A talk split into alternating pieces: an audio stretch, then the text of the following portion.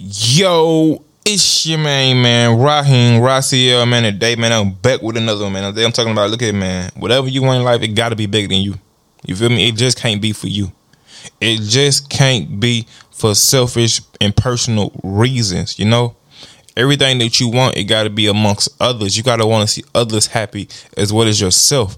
And if you don't wanna see others happy, know that you won't have what you need. You feel me? You you won't have what you you won't be as dedicated as you are towards getting it. You feel me? Like sometimes it takes others outside of us to just motivate us and push us and give us that drive, like our family. You feel me? Like that they give us that drive to want to have more and do more to help them out. You feel me? And do this for them and do that for them. You feel me? That's that drive that you need. You feel me? You want to help humanity. You want to help a state. You want to help a city. You want to help a town. You want to help a, a small community in Africa. You know, it just depends on what's motivating you and how much do you want to see others survive. You feel me? Like you can't get rich in self until you get rich in others. So that means if I can't help others, I won't be able to help myself. So you got to ask yourself, how can I help others to help myself? You dig?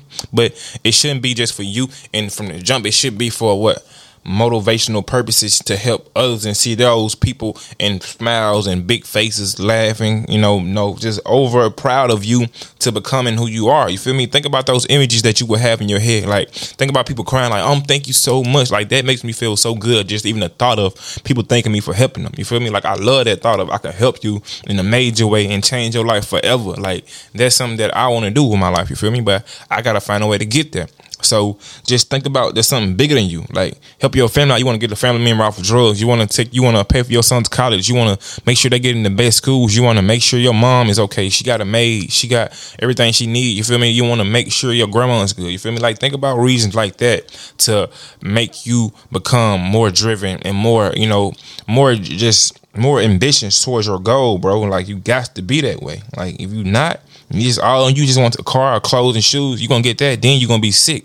Because you know you, you, like you had the wrong motivations towards your goal. Now, now things stop coming in because you what you lost that motivation once you got what you needed.